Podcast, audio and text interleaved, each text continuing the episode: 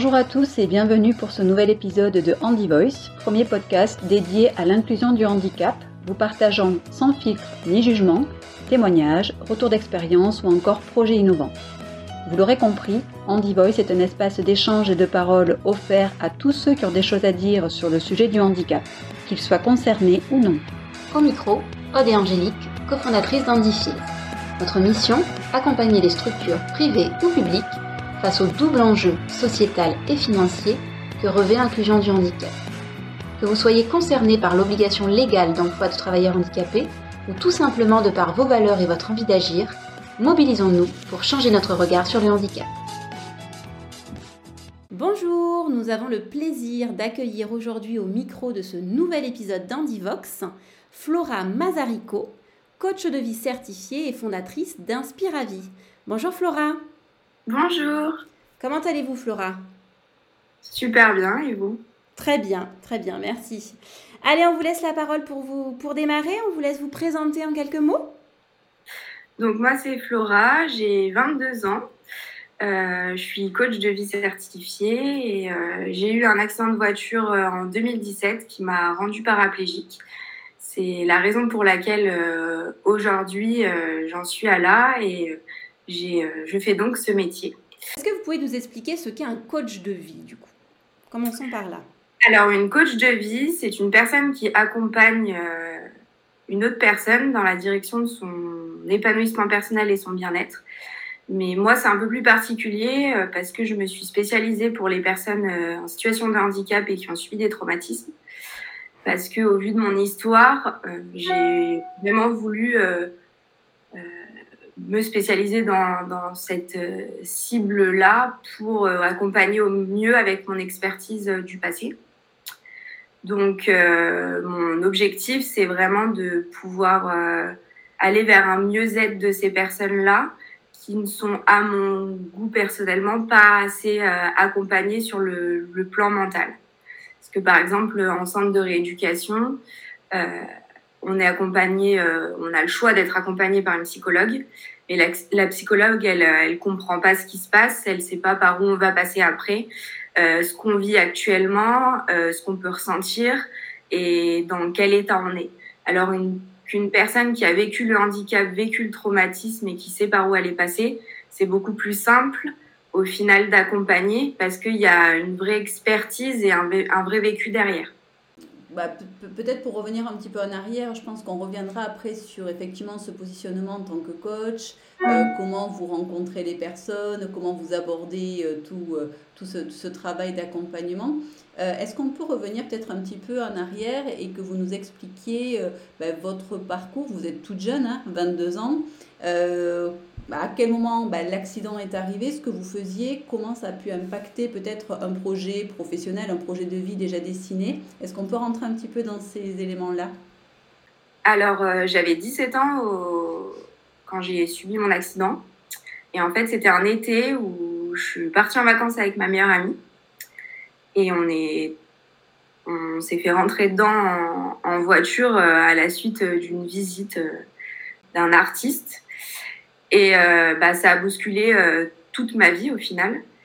Parce que euh, bah, j'étais une jeune de 17 ans, quoi, une ado qui était au lycée, qui allait passer son bac l'année prochaine. Enfin, ma vie était complètement normale. Et en 10 secondes où on a percuté ma voiture, ma vie allait complètement changer. Je suis tombée dans le coma, j'ai fait deux mois de d'hôpital après un an et demi de rééducation. Enfin, été, ça a été vraiment très très long. Et j'ai eu vraiment le temps de, de, remettre ma vie en question, dont ma vie professionnelle. Et à la base, euh, j'ai été partie euh, pour être euh, dans la mode. Donc j'ai fait un baccalauréat en art appliqué. Et je me suis complètement réorientée. J'ai quand même passé mon bac avec grande difficulté parce que l'adaptation dans le milieu scolaire, c'est une catastrophe. Mais euh, j'ai réussi à l'avoir euh, en travaillant toute seule dès chez moi, sans cours, sans rien. Donc euh, c'est une très très grande fierté pour moi. En effet, oui. Et à la suite de ça, donc j'ai fait une, une formation en coaching de vie et, et c'est vraiment ça a été un déclic en fait pour moi l'accompagnement parce que je trouve que c'est une catastrophe en fait, vraiment. C'est tout le monde se sent perdu en centre de rééducation. Il y a vraiment besoin d'aide en fait. Et, euh, et je pense qu'avoir un, un, patient référent, parce que c'est aussi euh, ma deuxième étiquette euh, de, de être patient témoin. Avoir un patient référent qui vient témoigner de son vécu, accompagner les familles, accompagner les soignants aussi, pour moi, c'est essentiel en fait. Et ça devrait vraiment être mis en place dans les hôpitaux et les centres de rééduc.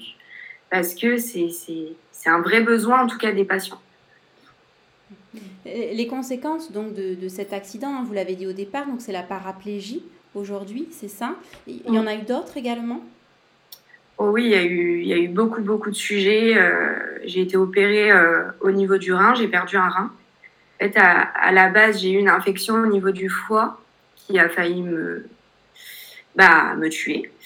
Et, euh, et, euh, et, cette infection du foie, en fait, elle s'est mise euh, autour de mon ventre, donc au niveau de ma rate, de mon pancréas, et à la suite de ça sur mon, rein.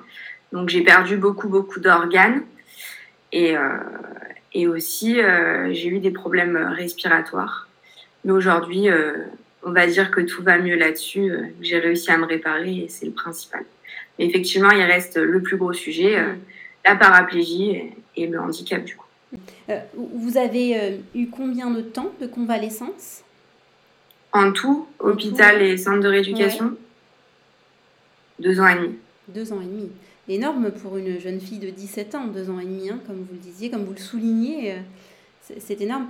Est-ce que vous pouvez nous parler un peu des différents stades que vous avez dû vivre hein, au fur et à mesure de votre, de votre rétablissement? Bah, au départ, euh, il y a l'hôpital. Donc en plus, c'était un été. Donc euh, l'été, euh, on sort avec nos amis à 17 ans.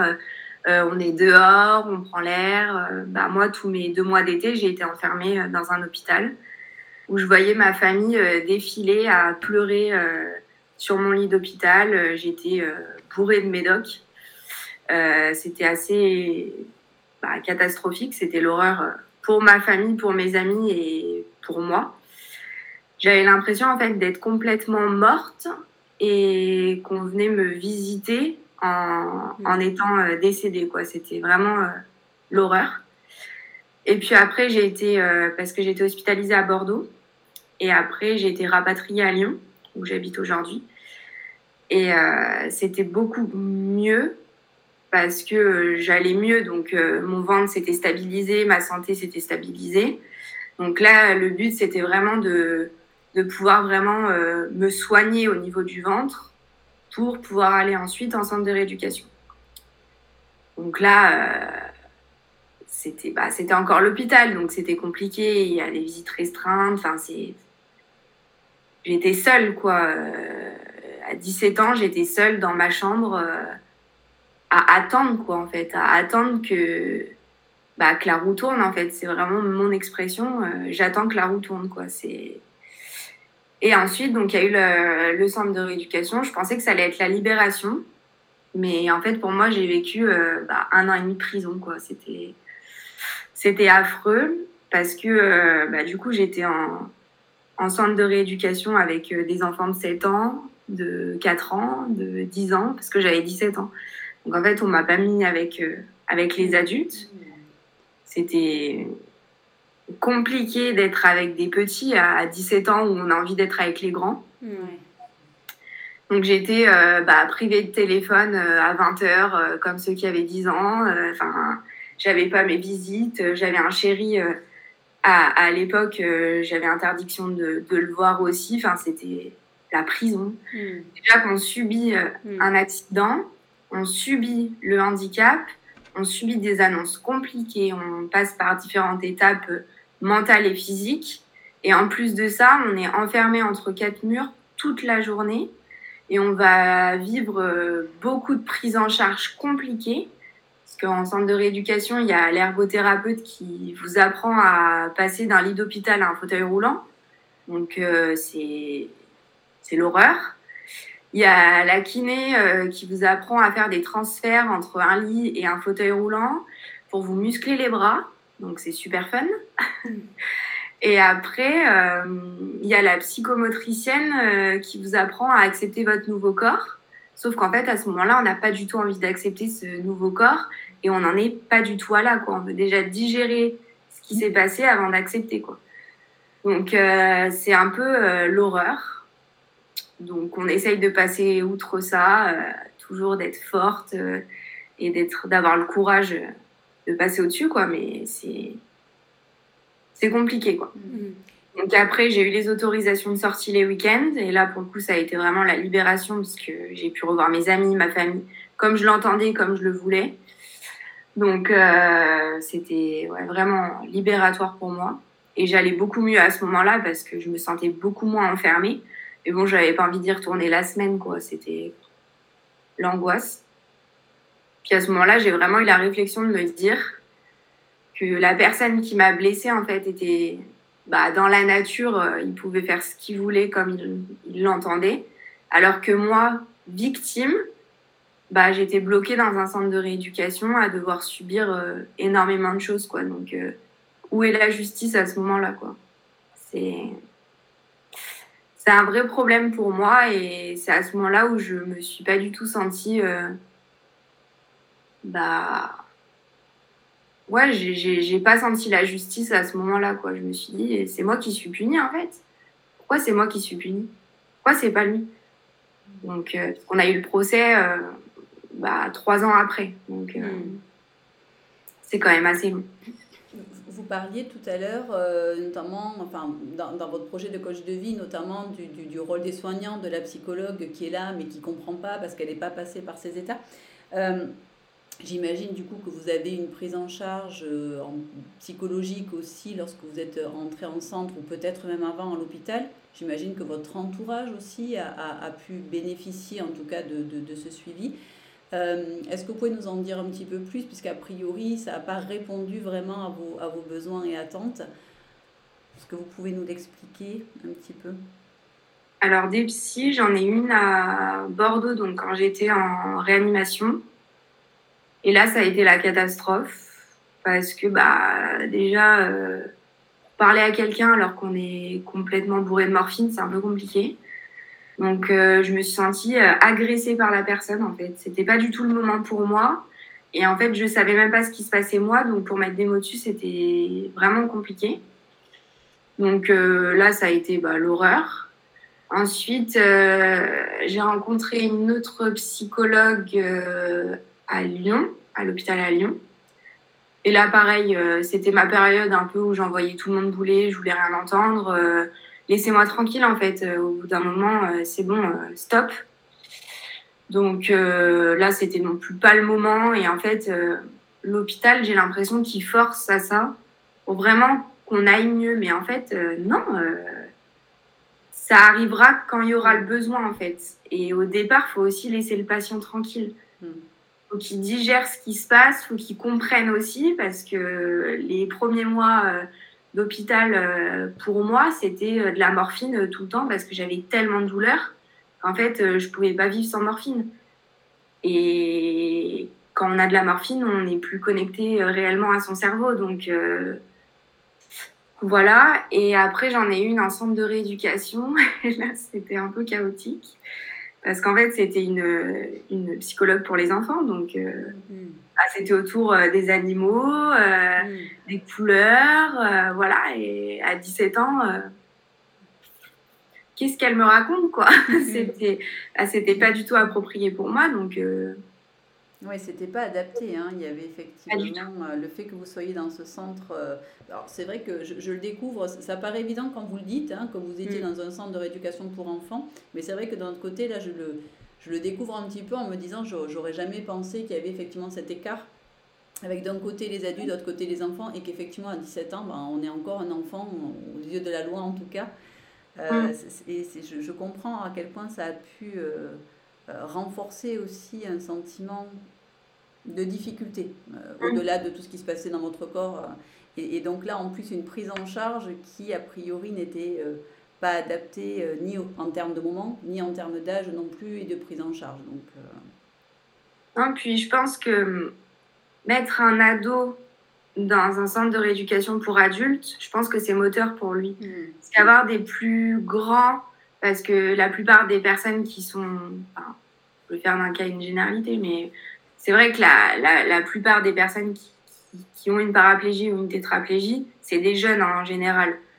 on est autour des 25 ans. Mmh. Et, euh, et pour une personne de 17 ans, être avec euh, des jeunes de 25 ans, c'est moteur aussi pour sa rééducation, pour son mental.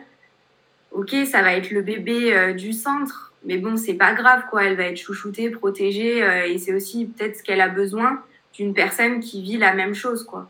Alors qu'un enfant de 4 ans à côté de 10 ans, il va rien lui apporter du tout. Donc, euh, je pense que c'est pareil, c'est quelque chose qui est à revoir. Hmm. Ce diagnostic de paraplégie, il tombe de suite. De suite, on vous dit, vous ne, vous ne remarcherez plus. Alors ça, c'est pareil, avec la morphine, euh, il y a ma perception à moi, mm. la perception de mes proches et la perception du médecin.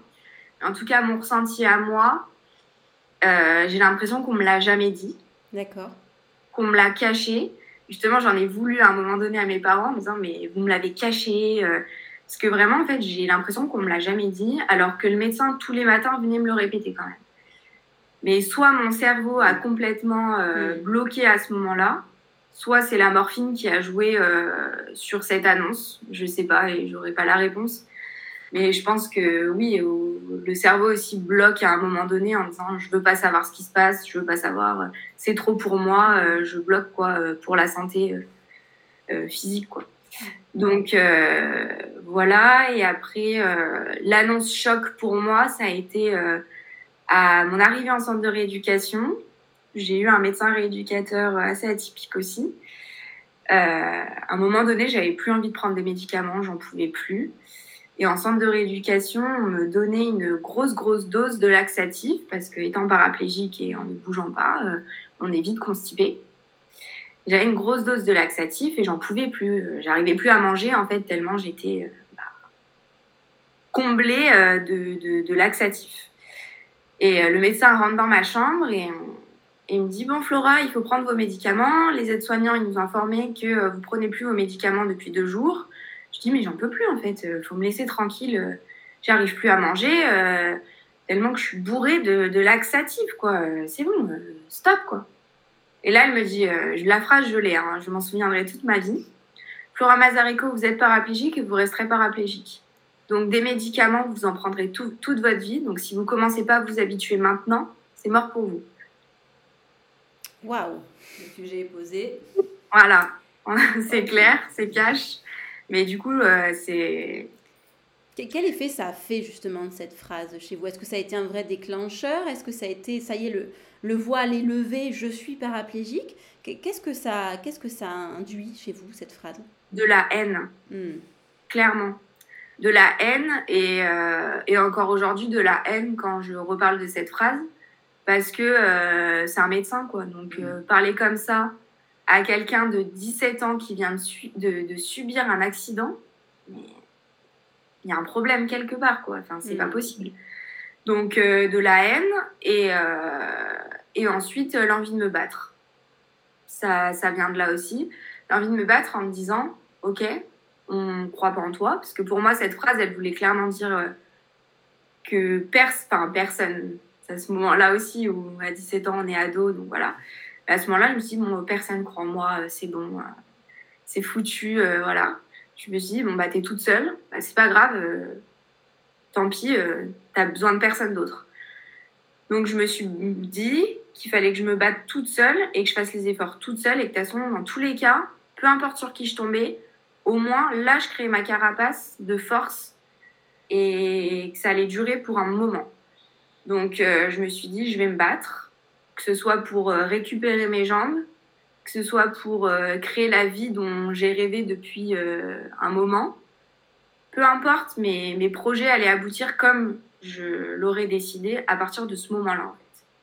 Je me suis vraiment créé euh, une carapace de force, de courage et de bah, d'optimiste aussi, d'optimisme, pardon, pour euh, rebondir et, et, y arriver comme je l'entends en fait. Ouais, pour, pour, rebondir sur ce que disait Angélique tout à l'heure sur les différentes phases, là on, bascule sur la phase là, de, mm. colère qui devient mm, mm. Euh, souvent un moteur, euh, pas forcément toujours, euh, enfin pas, pas, forcément au même niveau pour tout, mais effectivement cette, ce, ce, niveau de combat, de je vais montrer que, ça fait partie souvent des phases de ce processus d'acceptation tel qu'il est souvent dépeint. Encore une fois, chacun le vit différemment sur moi. Oui, oui, bien sûr. Mais oui, en tout cas, ça a vraiment été. Euh, bah, après, il y a le côté mental et physique aussi euh, qui se détache à un moment donné, surtout à ce moment-là parce que j'avais envie d'y aller mentalement, mais physiquement c'était impossible. Euh, je savais même pas dans quel fauteuil j'allais me retrouver à ce moment-là. Enfin, j'étais vraiment alitée encore. Donc, j'étais bloquée par mon corps, mais en tout cas, mon cerveau et mon mental avaient envie Mm. d'y aller. Quoi. Mais oui, à ce moment-là, j'étais vraiment dans la phase scolaire. Et la phase scolaire, je l'ai eu à deux moments, parce que je l'ai eu bah, contre euh, tous les soignants, tous les médecins, tout, enfin, tout le monde en fait. Même, je pense, euh, ma famille, euh, j'étais en colère contre eux pour aucune raison au final, mais c'est sorti.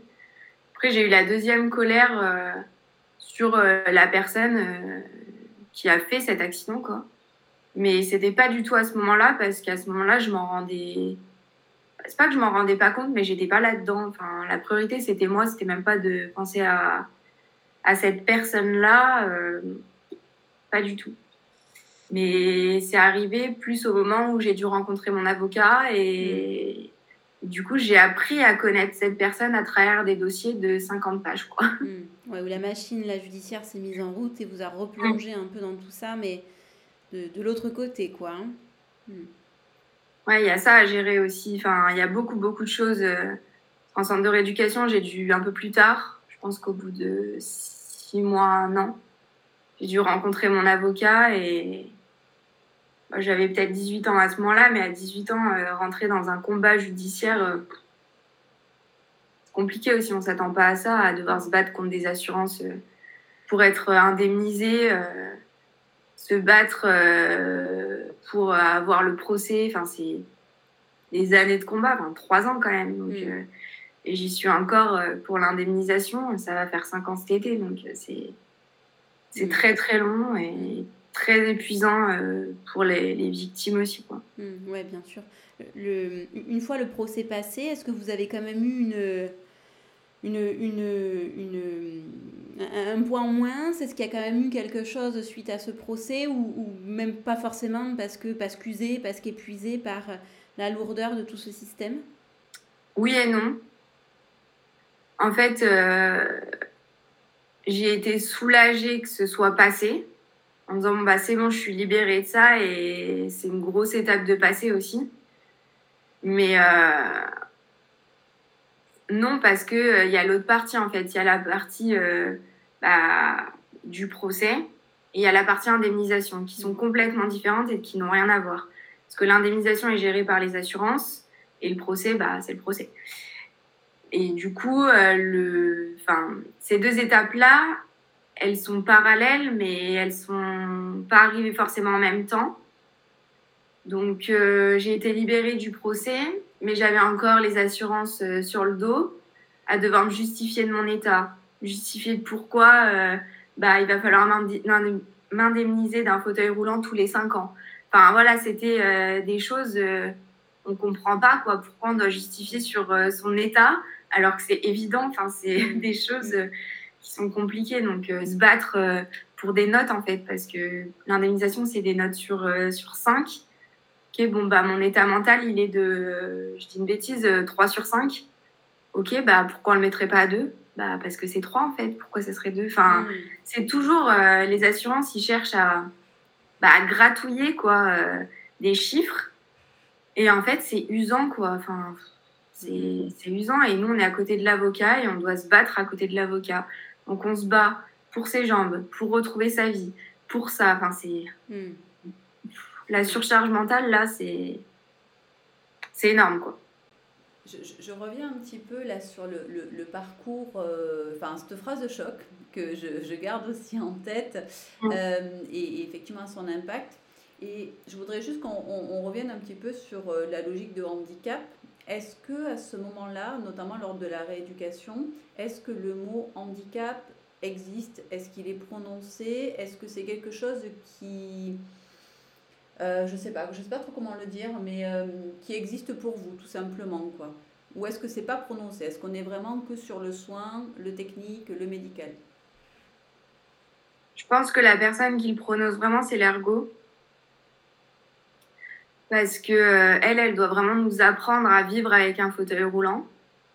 Donc euh, c'est celle qui, je pense que c'est celle qui en parle le plus. Après, on le comprend. Parce qu'en étant dans un centre de rééducation, il y a soit des personnes malades, soit, ben, moi j'étais dans un centre de rééducation de brûlés, donc euh, j'étais avec des grands brûlés. Enfin, il y a beaucoup de personnes différentes, donc on comprend le handicap qui soit bah, mental, qu'il soit physique ou qu'il soit esthétique aussi. Donc, euh, peut-être que le mot n'est pas posé par les soignants ou dans la vie du centre de rééduc, mais en tout cas, on comprend clairement la différence de chacun. Et voilà, mais au niveau de la de l'ergo, oui, elle le, elle le dit clairement parce que, euh, par exemple, faire des essayages de s'habiller au fauteuil, essayer de s'habiller, euh, euh, attraper des objets par terre, en hauteur. Enfin, voilà, on, on comprend clairement le handicap et elle le signale aussi. Euh, elle dit ok, bon bah ça c'est fait. Enfin voilà, il y a une liste aussi hmm. de choses à faire. Bon bah ça c'est fait. T'es plus autonome en fauteuil roulant. Enfin, je sais pas si le handicap est clairement dit, je m'en souviens pas, mais on le comprend clairement et l'ergo en tout cas le le fait comprendre par les actions qu'elle met en place pour nous rendre autonomes dans le fauteuil roulant. Avant de vivre cet accident, c'était quoi pour vous le handicap? Est-ce que vous connaissiez les situations de handicap? Est-ce que ça faisait partie de votre vie ou, ou pas du tout? Vous étiez complètement euh, étrangère à cette, à cette notion? Alors, je connaissais personne qui était en situation de handicap, mais euh, j'ai eu une éducation, on a toujours respecté ça. Et ça fait pas partie d'une différence non plus. Faut l'accepter. Et voilà, mes parents m'ont appris à pas regarder mal les personnes euh, qui sont en, situation de handicap, euh, euh, de pas les mettre de côté. Enfin, c'est des choses qui, qui font partie de mon éducation. Et après, en étant en art, euh, c'est des études qui sont beaucoup ouvertes. Et euh, du coup, on a eu des projets euh, d'art avec euh, des personnes en situation de handicap. On a aussi eu des, des sujets bah, de la vie, quoi. On a, on a eu différents sujets, dont le sujet du handicap. Donc là, on a pu un peu plus comprendre, mais c'était, je pense, vraiment la, la première fois que j'ai vraiment fait face au handicap. Mmh. Et, quand vous revenez chez vous, donc vous expliquez que c'est la libération, hein, le, week-end quand vous pouvez revenir à la maison, euh, et, ce qu'on comprend aisément on regarde votre situation? Maintenant, c'est aussi euh, je suis livrée à moi-même le week-end et là je me retrouve un peu plus seule face à ma situation de santé. Comment vous le vivez ça? Est-ce que vous, vous comprenez du coup quand vous rentrez chez vous que bah, tout ça en fait ça va être toute la vie et ça va faire partie de votre quotidien? Est-ce qu'il y a quand même une prise de conscience où, la libération est tellement, euh, est tellement importante que ça, que ça passe un petit peu en, deçà? Non, bah, de toute façon, on ne peut pas passer euh, à côté de ça, c'est sûr. Parce qu'à ce moment-là, en plus, je faisais pas mes transferts. Donc, euh, ma mère me transportait dans un filet, en fait. C'était, Il y avait une machine et un filet, en fait, qui transporte. C'est une machine à transfert et elle transporte la personne en fait dans, euh, dans le filet. Et du coup, euh, ma mère me transportait euh, bah, du lit au canapé comme ça en fait avec cette machine. Donc j'étais pas du tout autonome à ce moment-là. Mais bah, ma mère était constamment avec moi et elle m'aidait pour tout. elle faisait en sorte que je puisse aller voir mes copines. Elle faisait en sorte de donner la, bah, ce moment de bonheur que je pouvais avoir les week-ends quoi, pour, hmm à mieux vivre mes semaines, quoi, parce que c'était aussi le but de pouvoir rentrer les week-ends. Mais la maison où j'étais chez mes parents, euh, elle n'était pas du tout euh, accessible. Donc, ils ont dû faire une rampe parce qu'il il y avait des escaliers. Enfin, c'était un peu compliqué. Donc, pareil, ça, c'était des, des, vrais sujets parce que avant mon accident, j'avais pris mon appartement. Parce que mes parents habitaient en dehors de Lyon, à 45 minutes de Lyon. Et je faisais des allers-retours en train euh, euh, l'année précédant euh, mon accident. Et du coup, on avait décidé pour l'année de mon bac de prendre un, appartement parce que beaucoup de travail, enfin voilà. Et, du coup, j'avais mon appartement en fait dès le mois de juin. L'accident c'était en, juillet. Donc j'étais trop contente. J'avais mon appartement, j'allais plus être chez mes parents. Enfin, c'était un cap aussi Hmm. qui était important pour moi. J'avais 17 ans, donc euh, j'étais jeune aussi pour avoir un appartement, mais j'étais trop fière. Et, euh, et, là, bam, accident, donc euh, retourner chez papa, maman, en plus comme un bébé, j'ai envie de dire, parce que j'étais hyper accompagnée, enfin, j'étais pas autonome, donc j'étais vraiment bah, soutenue pour tout par ma mère, donc c'était. Mentalement, c'est compliqué ça aussi, d'être je pense que tout le monde le vit différemment, mais moi, c'est quelque chose que je supporte pas. Je suis quelqu'un d'hyper indépendante, en fait. Et du coup, euh, être euh, ouais, aidée pour tout, euh, c'est compliqué. Hein. À vivre, surtout à 17-18 mm. ans, c'est le truc qu'on veut pas du tout. donc, on veut s'affirmer, au contraire. Hein, on veut être mature, on veut plus être avec les parents. Euh. Bien sûr. Donc, euh, ouais. Mm, mm.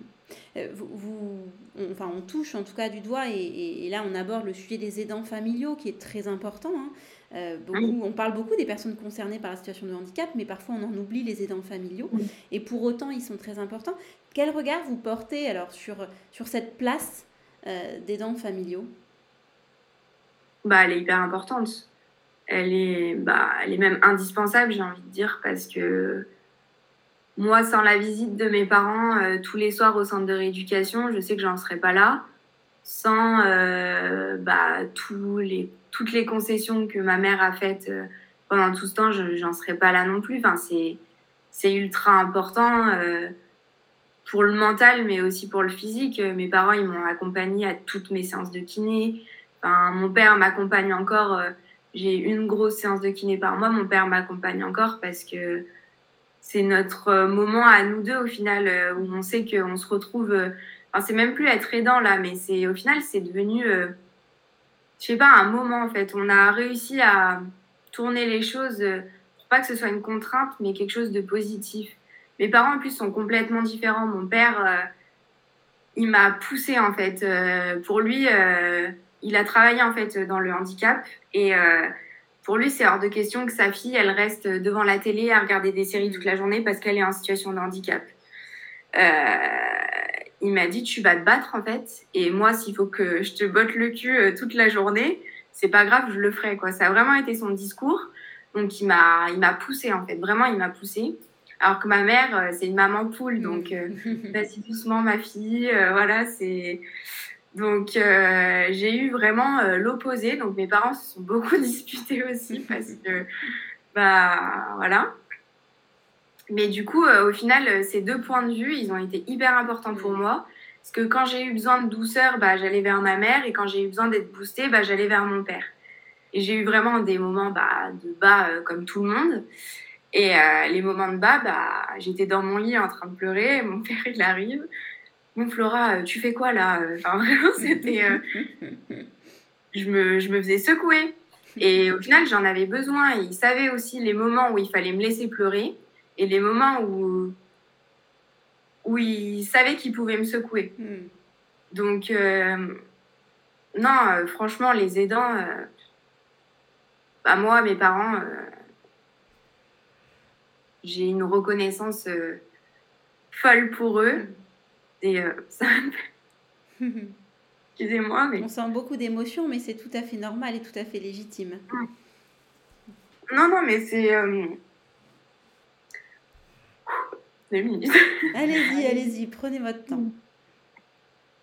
C'est mon sujet sensible. On le comprend. Non, non, mais les aidants, ils sont hyper importants et vraiment, il ne faut pas les, les négliger. Et c'est pour ça aussi que dans mon entreprise, je, j'ouvre aussi un volet euh, pour les coacher parce que euh, aujourd'hui, ils sont beaucoup trop oubliés en fait euh, à mes yeux. Et je veux vraiment leur laisser une place en fait pour qu'ils puissent aussi être aidés. Parce qu'ils vivent aussi un traumatisme, ils vivent des choses compliquées ils voient euh, tout ce qui se passe de l'extérieur et ils entendent aussi des choses euh, encore plus compliquées à des moments que la personne qui est dans, dans le lit d'hôpital, dans le fauteuil roulant, peu importe. Mais, euh, mais il faut aussi les aider. Et aujourd'hui, je sais qu'il y a beaucoup d'aidants qui se sentent pas légitimes d'être aidés. Et il faut vraiment casser ça parce que c'est bah, pas possible en fait. Il y a aussi besoin de de prendre du temps pour soi, enfin, c'est indispensable. Donc, euh. mm. Oui, vous avez tout à fait raison. Et, je pense qu'il y a une vraie euh, démocratisation du rôle de l'aidant familial à, à, devoir mettre en place, puisqu'aujourd'hui, c'est plutôt, mais euh, t'es pas concerné, donc tu dois pas te plaindre. On est un peu dans mm. ce modèle-là. Alors que non, tout ce que vous venez de dire est très vrai. et bien au contraire, c'est souvent presque parfois plus dur pour l'entourage qui prend tout de plein fouet que pour la personne qui, elle, va avoir ces différents stades. Euh, c'est compliqué de, de porter son, propre jugement, sa propre façon de voir les choses, plus celle de la personne qui est concernée. C'est quand même aussi, aussi une double charge. Donc c'est important d'en parler. Et justement, vous nous fournissez une super transition pour parler d'Inspire à vie, du coup, hein, pour que vous puissiez nous présenter votre, votre bébé, hein, votre, votre entreprise, votre jeune entreprise, hein, puisque me semble-t-il créée il y a peu. Alors présentez-nous euh, les, différentes facettes d'Inspire à vie.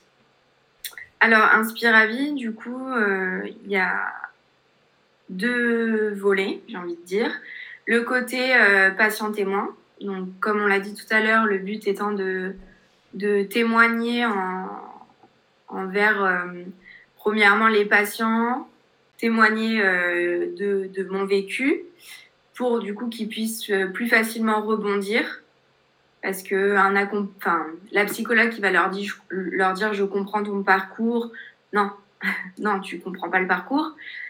Alors que le patient référent, euh, le patient témoin, comme on veut l'appeler, eh ben, il peut vraiment euh, témoigner pour apporter euh, bah, une aide et rassurer en fait le, le patient de son avenir.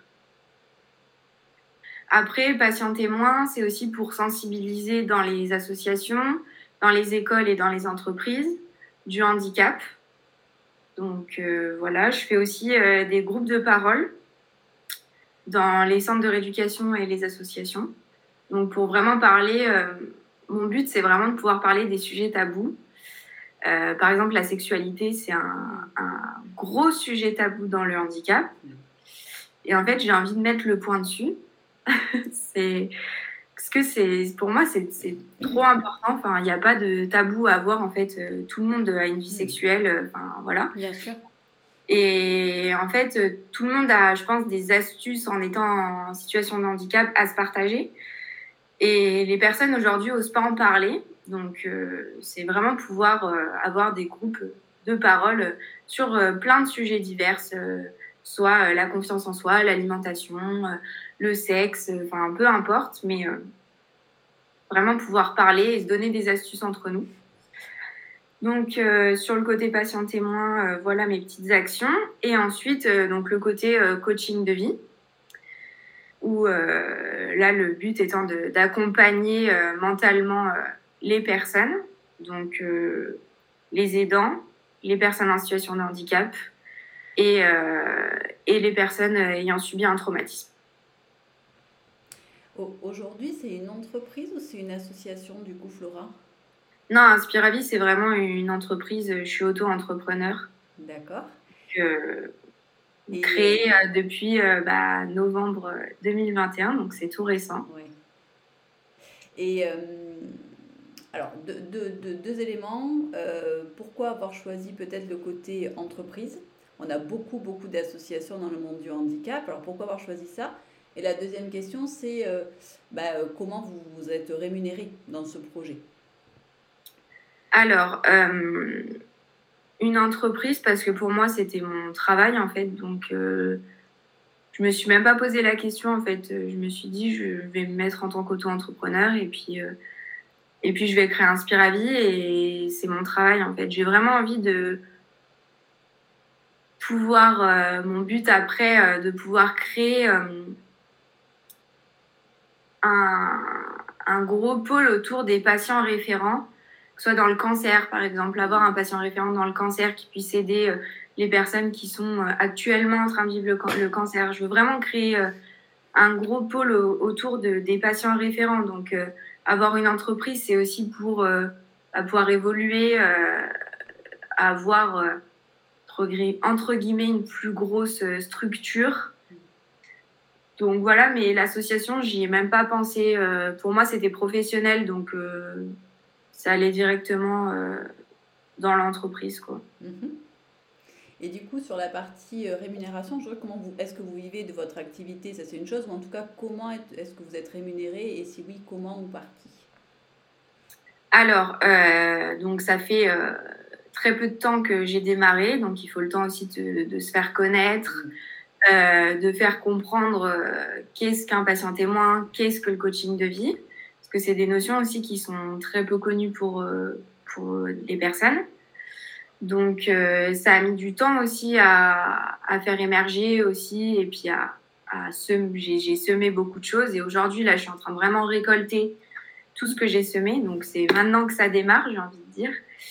Mais euh, bah, une séance de coaching de vie, euh, c'est 50 euros pour moi.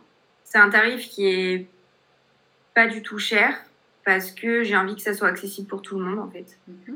Le but, euh, c'est pas de m'enrichir euh, sur le dos des personnes. Je fais ça parce qu'il y a, y a, des valeurs derrière, il y a une conviction en fait. Donc j'estime que pour de la santé, on peut mettre 100 euros par mois pour avoir des séances pour se sentir bien, alors que 200 euros, il y a des personnes qui peuvent pas du tout.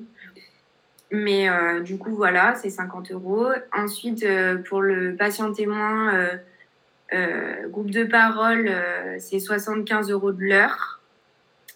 Et patient témoin, euh, c'est sur devis avec euh, les associations, les entreprises, euh, voilà, en fonction des actions qui sont à mener.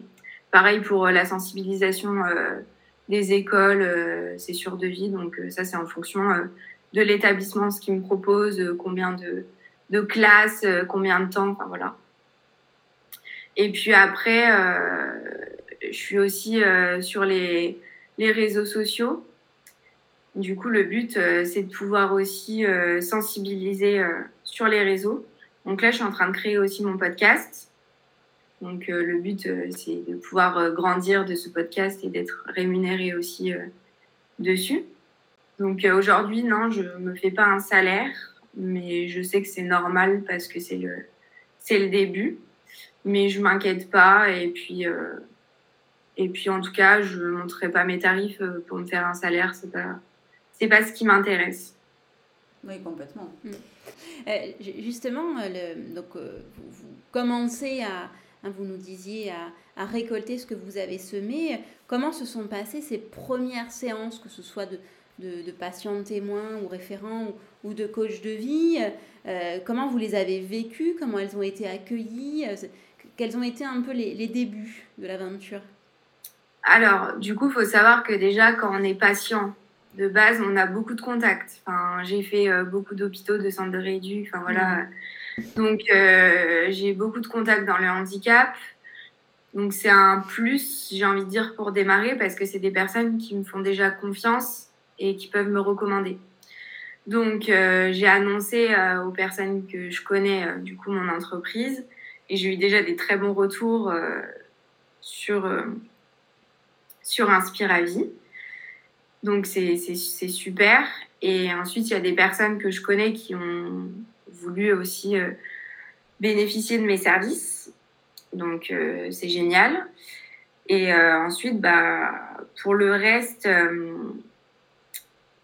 bah, j'ai fait des cartes de visite, je suis allée me présenter dans différentes structures. j'ai posé mes cartes un peu de partout. J'ai eu des super retours de beaucoup de personnes. Euh, enfin, en fait, ça a été que du positif pour moi. Je me suis vraiment sentie à ma place à ce moment-là. Même si euh, je me faisais 0 euh, euros par mois, mais j'en avais rien à faire. En fait, c'était C'était trop beau. Enfin, j'étais trop contente. Je posais mes petites cartes. J'annonçais aux, personnes ce qui, ce qui, allait se passer dans ma vie. Et je recevais tellement d'amour et de reconnaissance que bah, pour moi, j'avais tout gagné à ce moment-là, en fait. Donc, c'était beau pour moi. Et puis, euh, quand j'ai démarré, du coup, euh, quand j'ai commencé à avoir des clients, bah, j'étais toute contente. Euh, c'était pour moi l'aboutissement, quoi. Je me suis dit, bon, bah, ça arrive, c'est super, quoi. Parce que, bon, au bout d'un moment, c'est bien beau de poser des cartes, mais derrière, il faut aussi mm. bah, vivre de l'activité, quoi. Donc, j'ai eu mes premiers clients et puis, bah, ça s'est super bien passé. J'ai eu des super retours. Enfin, Rien de négatif pour l'instant. Euh, je prends ce qu'il y a à apprendre. Euh, je vis au jour le jour. Et puis, euh, c'est ce qu'il faut faire, je pense, quand on est dans l'entrepreneuriat aussi. Il faut avoir des belles perspectives, bien sûr. Mais il faut aussi se laisser vivre, quoi. Il faut laisser le temps aussi aux, aux, gens de comprendre ce qu'on fait, ce qui se passe. donc, je laisse faire les choses et je sais que la roue tournera pour moi. Donc, mm. je j'en doute pas. J'ai une, petite question par rapport à la, jeunesse de cette entreprise.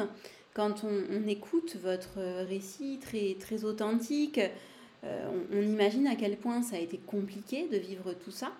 Euh, partir dans une idée d'entreprise où on va revivre ça en fait du coup tous les jours puisque vous allez le, le restituer auprès d'autres personnes, vous allez vous en servir bien sûr pour euh, accompagner les autres. Euh, pourquoi avoir fait ce choix de, de partir dans un, dans un, projet où eh bien, votre histoire, elle était, elle était au centre en fait, et elle sera toujours au centre? En fait, j'ai besoin d'aider. Ça part de là, en fait. J'ai, j'ai besoin d'aider. Je pense qu'au bout d'un moment, je ne pourrais pas faire ça toute ma vie. J'en suis persuadée. Mais pour l'instant, euh, je sens que j'ai besoin, j'ai des choses à apporter aux autres et j'ai besoin d'aider les gens et, et je me mets au service des personnes. Et aussi, c'est libérateur de parler de son histoire et, et de revenir dessus. Euh, c'est aussi thérapeutique. Moi, ça m'aide tous les jours de pouvoir euh, bah, me libérer de ça, de pouvoir partager et en fait, c'est le retour aussi qui font plaisir et qui font du bien au final. De se dire euh, que quelqu'un qui est en train de vivre la même chose, euh, bah, est,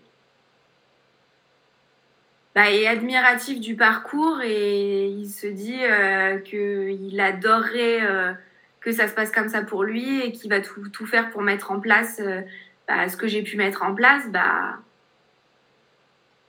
c'est génial, quoi. Enfin, moi, ça, ça m'épanouit et, et je suis ravie, quoi. Je suis quelqu'un qui adore l'humain, en fait, et j'ai besoin d'être en contact avec les gens.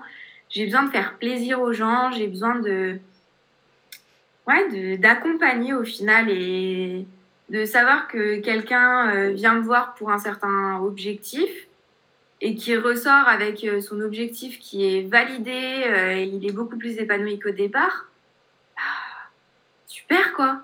on a fait notre job, quoi.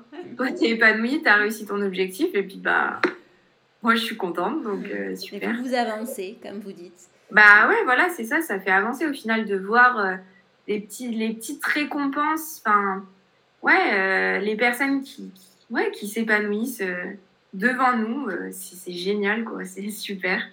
Donc, non, et du coup, Flora, justement, pour euh, tous ceux qui vont écouter, découvrir votre, votre parcours, mais surtout votre, euh, votre entreprise, votre projet, comment ils font pour vous contacter? Où on vous trouve? J'ai mon site internet. Ouais, vous pouvez donner le, la référence, allez-y, hein, c'est le moment. euh, c'est Ok, on le mettra dans le, dans, le, podcast. Résumé. Voilà, donc sur mon site internet, on retrouve mes offres, mon histoire aussi et euh, les différents podcasts que j'ai pu faire, mon podcast aussi. Et puis euh, des petits articles euh, pour aussi aider les personnes qui sont en situation de handicap, où je parle beaucoup du deuil et du traumatisme, des sujets qui sont vraiment bah, compliqués pour les personnes qui sont en train de le vivre. Donc ça peut aussi être utile. Ensuite, mon Instagram, inspiravie.fr. Et puis euh, mon LinkedIn, soit Flora Mazarico, soit Inspiravie. Ok, super. donc les projets pour la suite, donc on, a entendu le podcast. Hein, donc vous créez votre propre podcast, podcast, pardon. Vous nous en parlez un petit peu? Quel va être le format? Alors le, mon podcast, c'est le podcast de la résilience. Vraiment, j'ai mon but c'est d'inviter des, des personnes qui ont une histoire euh, résiliente, qui ont réussi à rebondir pour pouvoir euh, bah, aider les personnes qui vont l'écouter à rebondir si elles se sentent concernées par l'histoire. C'est vraiment encore dans l'idée de pouvoir euh, aider, accompagner et, et, rebondir en fait. Vraiment, c'est ce que je veux apporter. Donc ça sera un épisode par mois euh, sur un, thème euh, différent. Euh, le premier thème, ça sera sur le, le, cancer. Une amie à moi qui a, qui a subi un cancer à 20 ans. Donc, comment elle a rebondi, qu'est-ce qui s'est passé pour elle, par quelle émotion elle est passée. Voilà, ça va être un peu à chaque fois le, les mêmes questionnements avec une histoire différente et une maladie, un handicap, un traumatisme différent à chaque épisode. On a hâte de découvrir ça. Et eh bien, pour conclure cet épisode, on va vous laisser le, mot de la fin, Flora, avant de, vous remercier en tout cas de votre participation. Quelques, quelques petits mots pour conclure? Bah, Merci beaucoup à vous en tout cas. Et pour toutes les personnes qui nous écoutent, euh, ne lâchez rien dans la vie. Euh, vous pourrez toujours rebondir, il y a toujours moyen. Et restez optimiste. Belle parole, en effet. Ben, nous, on vous remercie beaucoup, Flora. Euh, d'autant plus que c'est vous qui êtes venu jusqu'à nous. Hein. Vous nous avez contacté à l'écoute d'un précédent podcast qu'on avait fait autour de Jessica Fillol et, et, son livre sur les, troubles neuro. Euh, donc nous avons été vraiment ravis que vous, que vous nous contactiez et que vous ayez envie de participer à ce, à ce podcast. Et vraiment un grand merci pour ce témoignage très authentique, très spontané ça fait du bien aussi hein, d'entendre, d'entendre les choses telles qu'elles se passent et pas forcément toujours édulcorées ou pas forcément toujours positives, même si vous l'avez dit, l'optimisme et le, positivisme arrivent à la fin, mais euh, la réalité c'est que parfois on a besoin de temps et c'est important aussi euh, pour les personnes concernées de l'entendre et de bien l'appréhender.